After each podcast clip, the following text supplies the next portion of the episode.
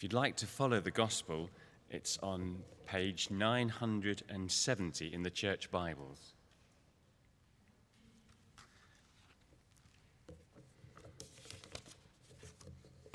Hear the gospel of our Lord Jesus Christ according to Matthew chapter 6, verses 19 to 23. Glory to you, O Lord.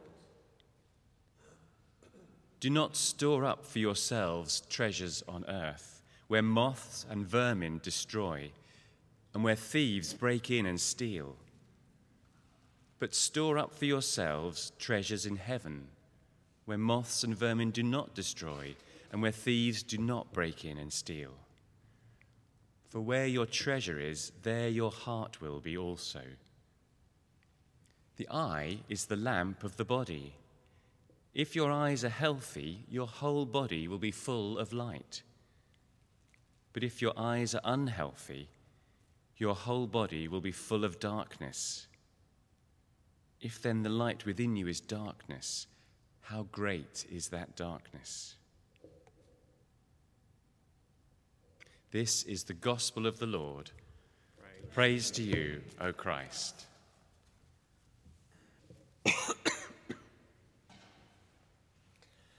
The second reading can be found on page 1180 of the Church Bibles, 1180. It's from Philippians chapter 4, verses 2 to 9. I plead with Euodia and plead with the Syntyche to be of the same mind in the Lord.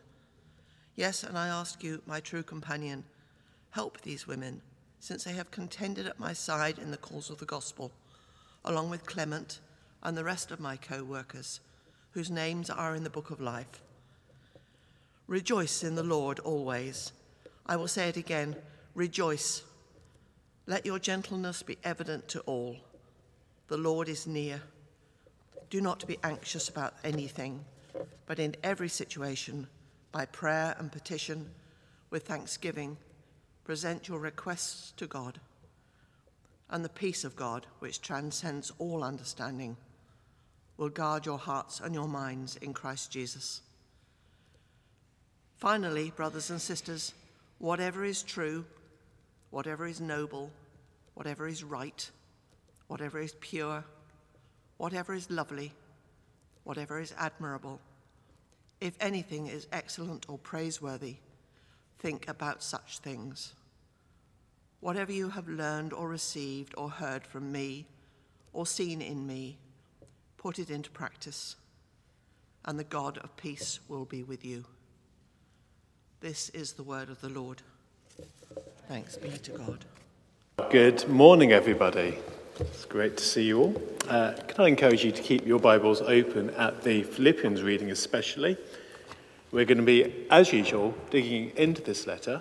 Over the last few months, we've been working our way systematically through this great letter of Paul's to the church in Philippi, and we're coming towards the end. We're in the last chapter. The plane is landing, and we're looking at some of his final exhortations and words of teaching to the church. Before we dig in, let's pray together. Heavenly Father, we do thank you for your love for us, that in your kind provision you provided your word to speak to us. We pray and ask that by the power of your Spirit, you might open our ears to hear your voice and our eyes to behold wonders in this your law.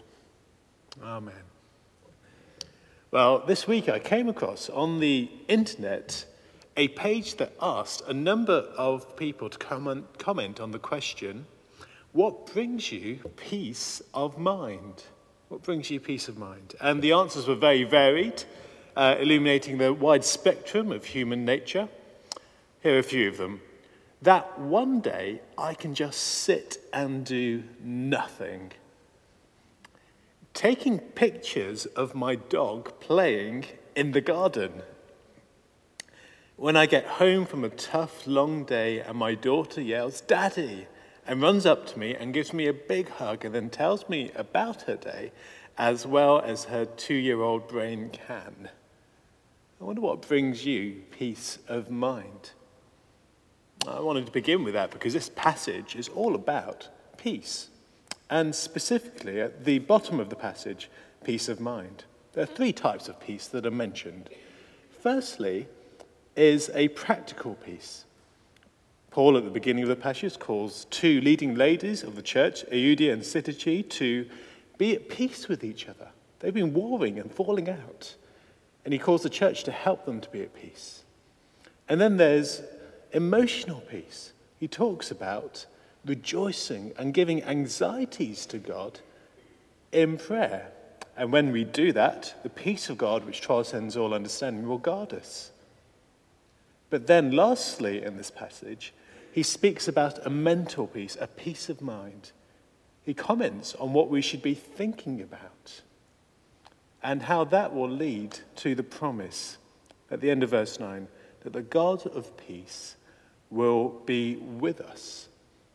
And it's that particular peace I want to look at very briefly this morning peace of mind that leads to peace of heart, that leads to peace with others. How can we achieve that in today's turbulent society and, in, if we're honest, what is a very anxious life here on earth? How can we have peace of mind? Well, Paul gives two words of advice as to how we can have that. And the first is this in verse 8 consume health food for the mind. Consume health food for the mind. Many of you will be aware of the uh, growing ten, trend in society of eating health food or super health food or superfoods that are supposed to be especially good for you. That if you eat them, well, your body's going to be blessed and you're going to be amazing and you can live vibrantly in life. And that you're to eat those types of food and eliminate all types of junk food. I have to admit, I'm not very good at that. Well, in verse 8, Paul commends the same idea, but with what we consume with our minds. He says, Finally, brothers, whatever is right, whatever is pure, whatever is lovely, whatever is admirable, if anything is excellent or praiseworthy, think about such things. He's telling them what they should be consuming with their minds, and they should be health foods. They should be healthy things. They're eight different types of things that if they consume them with their mind, well, actually, that will lead to peace of mind. It will lead to a deep wholeness. It will lead to blessing. It will lead to a mind free of anxiety because they will be focused and centered on God. You see, maintaining peace of mind is a tough and hard thing to do. But it's made especially tough by the fact that our minds naturally veer towards self destruction and negative paths of thought. What Paul says here is to take in with your mind things that are going to aid you to go in the opposite direction, that's going to bring peace and wholeness. Look at a few of them. He says, whatever is true. That is, to only think about things that are true and not think about things that are untrue that will lead us astray. Whatever is right. We want holy thinking that's untainted by sin and its powerful destructive forces. Whatever is pure. We don't want to think upon things that will poison us, that will corrupt us, that will cause us problems. And then lastly, whatever is praiseworthy. Things that are actually worthy of our attention, our praise and admiration. Paul is saying if you feed your mind with these things, well, you won't have to try to be at peace. Peace will invade your mind. Your mind will be filled with good things that will bring blessing.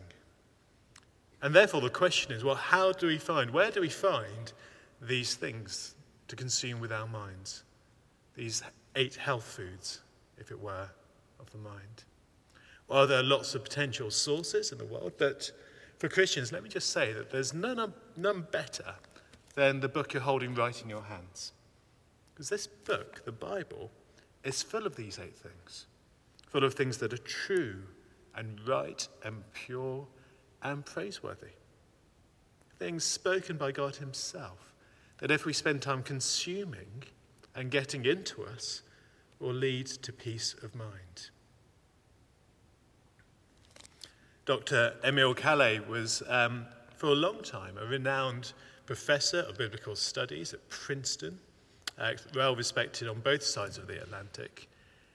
And he sadly passed away a few years ago, but his story was of this. As a young man, he was a complete atheist and anti theist, militantly against any idea of faith. And he was in the French army during World War I and suffered the most horrendous experiences of friends losing lives, of limbs being blown off, and horror and trauma. And because of that, he was left with what we would call today post traumatic stress disorder. And he longed to find peace in the years after that war. To help with this, he tried to compile a notebook called The Book That Understands Me, where he would write down any well known saying that he stumbled across, any powerful quotation that he thought might be helpful. And he compiled this book, and it got quite big. And one day he sat down to read it, cover to cover. But his heart sank because as he read it, he found it just had no power to minister to his needs. It didn't bring peace at all. And he was left in that state. But then, a few years later, his wife was given a Bible by the Huguenot Church in France. And at first, she tried to hide it away because she knew that her husband would not be impressed that a Bible was in the home. But eventually, uh, his, he saw it and he said to her, Okay, give me the Bible, let me read it. And his testimony was he started at the Gospels and started to read it, and then went, went on from the Gospels and read many different books of the Bible, all in one sitting actually, over several hours. And then when he'd finally finished, he closed the book, he closed the Bible, bowed his head, and said, At last I've found the book that understands me.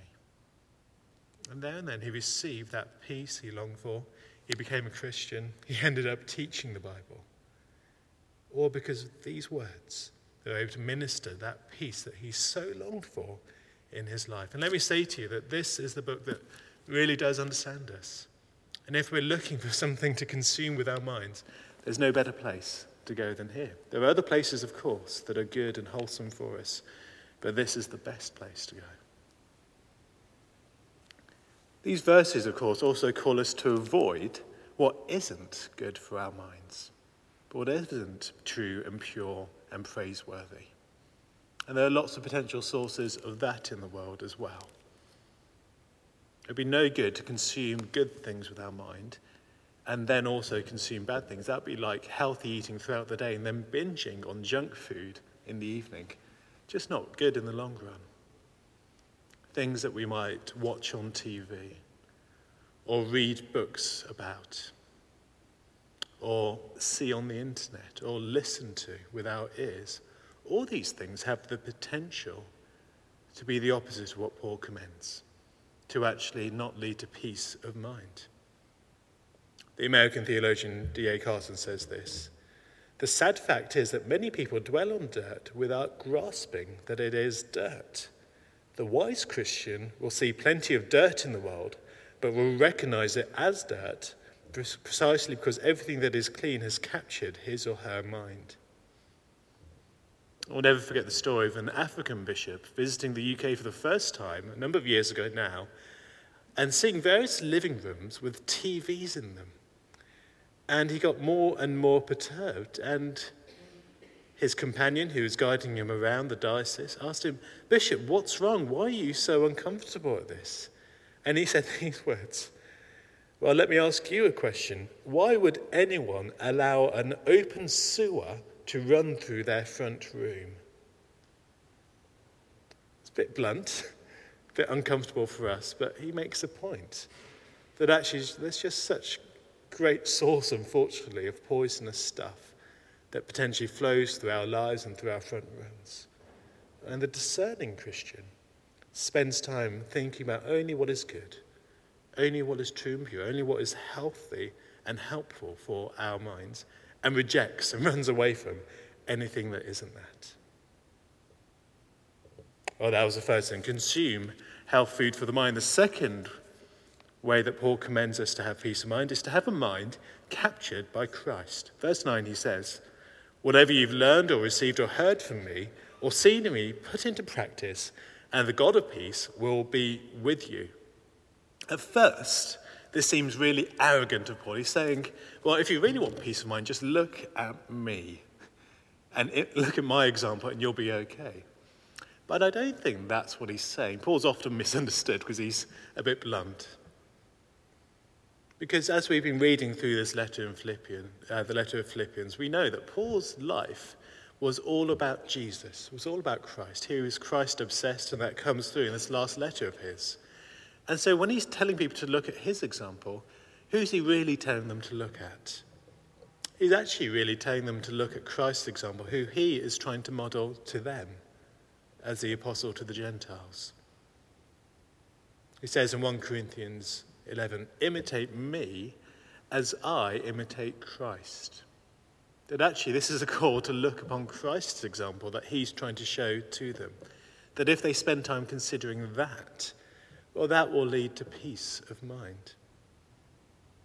You see, of course, Jesus ultimately embodies these eight things. He is the one who is true. He's the one who, above all, is noble and right and pure and lovely and admirable. He, of course, is the one who has done all things excellently and who alone, in the end, is praiseworthy. And so to have a mind set on him and his example leads to God's peace filling it. This is really a call to contemplate Christ, think about his character to saturate your mind with his words, to imitate his actions, to celebrate his salvation. The Bible commentator John Phillips puts it like this We must think of Christ. That is the ultimate secret of a positive thought life. All unworthy thoughts perish in his presence. As a minister, one of the key examples I see of this time and time again is when I have the privilege of ministering to those who are dying and on their deathbed. There's a big difference between a mind that is set on Christ and captured by Him and a mind that isn't. You can see straight away which is which. It was said of the early Methodist Christians that whenever one of them was dying, they would gather around and call the whole town to the deathbed. And that was as a witness to model to others, to show to others what it looks like for someone who has a mind set at peace because of Christ to die as a witness. Wesley, their leader, later said that our people die well.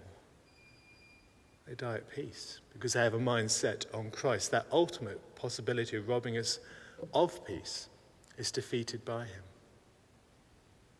Many of us here were at uh, the funeral of David Fry, our beloved David, on Friday. And some of us had the privilege of spending time with him before his death. And let me tell you, he had a mind that exam- exemplified this a mind at peace because it was a mind set on Christ. The power of Christ, the hope of Christ, the ultimate victory of Christ over all things. And he was able to die knowing who and whose he was. And let me commend to you if you are here and you don't know the peace that Christ can bring, even in the face of the ultimate possible trauma, that of death, can I commend you to find out as soon as possible? Only He can do that. You see, peace of mind is possible. It is possible, but it does depend on what we do with our minds. It depends what we put into them, what we consume with them, and ultimately it will depend on who captivates it, which person. Is it Christ or is it someone else or something else? Let me pray for us very briefly. Lord, we thank you that you were able to be, bring a peace that is not of this world, a peace of mind from anxieties and fears. And we pray that you might teach us these things. Teach us to consume only what is healthy for our mind. Give us discernment to avoid what is negative and destructive. And ultimately we pray that you, Lord Jesus, would reside and reign over our minds, that you might capture it, and that we might be captured by you, that you might minister your peace. Amen.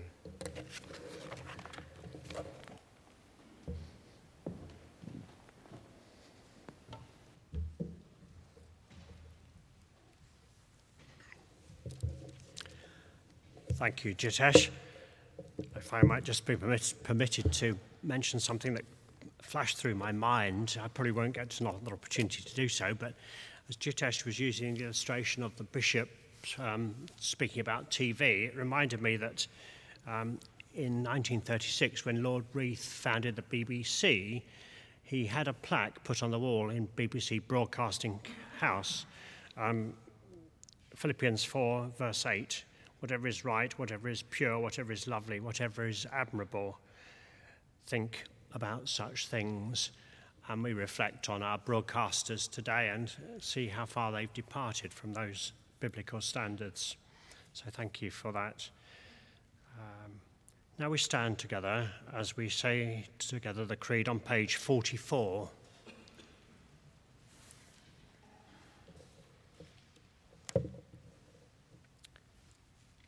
I believe in God, the Father Almighty, creator of heaven and earth.